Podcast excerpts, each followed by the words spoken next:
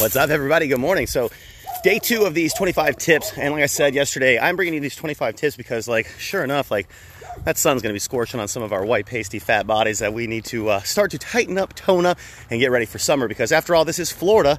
So even if we're in quarantine, we're still going to find ourselves outside. We're still finding ourselves vitamin D deficient.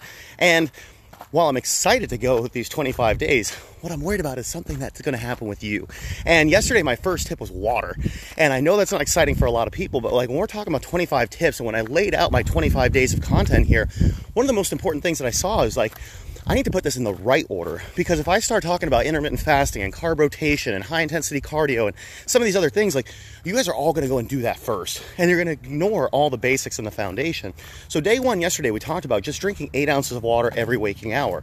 So, 16 hours a day, eight ounces. It basically puts you like I think it's 128 ounces of water. So, you basically have a gallon of water without even having to get thirsty throughout the day. So that's the first one. And the whole thing is like you need your digestion to function, your energy to function, you need everything to stay hydrated, lubricated, and all that great stuff with water. So today we're going to talk about what I think is probably I would put this as the most important because I like activity and I'm not a water drinker myself, but I know I need to hydrate. So today is combining activity with whatever you're already doing in life. And so I've been doing a, we did a couple, it was like Great American Teach-In with Dayspring.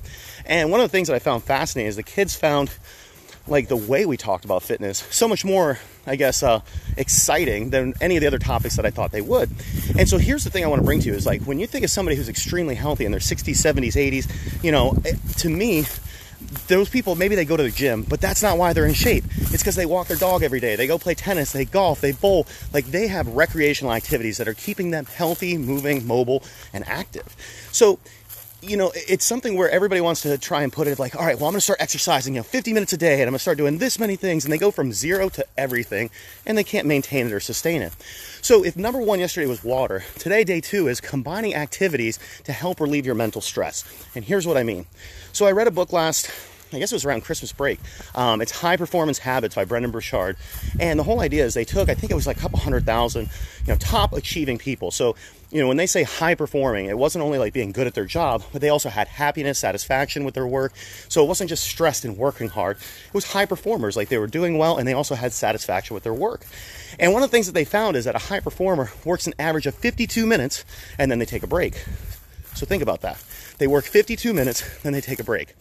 For somebody like me with ADD, that is like comfort and music to my ears.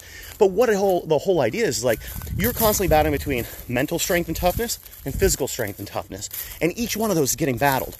And so what happens is when we're constantly putting the mental toughness and the mental resilience like we have during Corona, like we have maybe being out of work, like we have with having to learn Zoom and Google Meets and some of these things, we get so physically and mentally, I'm sorry, mentally taxed and we're under physically stimulated.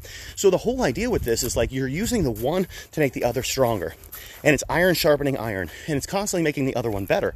So here's what happens. You work hard, you put a timer down for 50 minutes, you work your ass off, you get up and you do anything. It could be 100 jumping jacks, it could be some breathing exercise, you could do some squats, you could do anything that's active and moving. And you have eight minutes. Go pee, go get water, go do something, and then you have to get back to work. But what you're going to find is your brain's going to be sharper, your blood flow is going to be moving, your physical, uh, I guess, expenditures are now going to make your mental expenditures less impactful, I guess. So here's the whole idea is the more times that you do something that you don't want to do, it builds up that strength and it builds up that you just got to do it attitude, you know. And it's one of those things that, like, we all know we need to exercise, but like a lot of times we don't want to do it. It's not fun. So now it becomes a part of like your mental game, not just your physical game. So when you start tying in some of these different things, like I am right now with work and activity, you become clearer, you become sharper, you become just everything comes together and works in unison because like we are a mind body and soul and if you're only stimulating just mind all day long it burns you out and so when it comes time to work out at the end of the day you're like fuck this. And I'm sorry if you guys have kids with you, but you said those words in front of your kids. And what happens is, even if you're not saying it verbally, your body's saying it physically. So the whole idea is like you are giving a message out, whether you want to portray that message or not. But the whole idea is if you can start incorporating activity into your day, so that might be walking your dogs before you start your morning. It might be after dinner every single night. You and the family go out. It might be the time that you go and play catch with the kids outside. It might be your gym time or your boot camp time. But you need to incorporate incorporate these things into your regular day because the more you try and change your life up, the more you try and put new things in that you don't want to do anyway, you're now going to go from a mentally stressful day to a physically stressful day, and one of those is going to crumble. Chances are it's going to be your physical side. And then once the physical side crumbles, guess what happens next? The mental side. Because you tell yourself then, I failed. I said I was going to do this, and I didn't.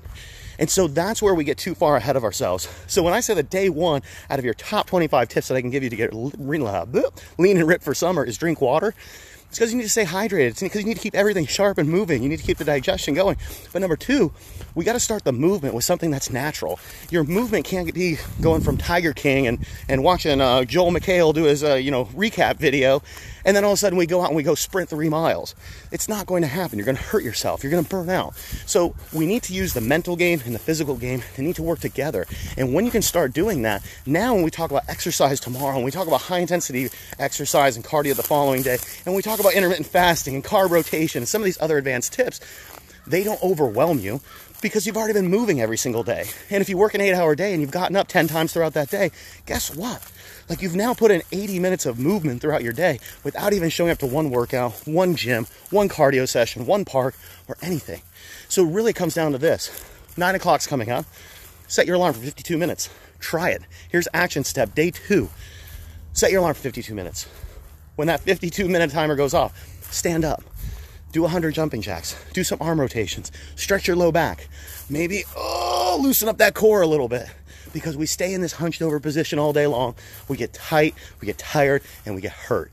And that's not the way to get fit. So if we're gonna have a great next 23 days after today, it has to start with day one and two of the foundation.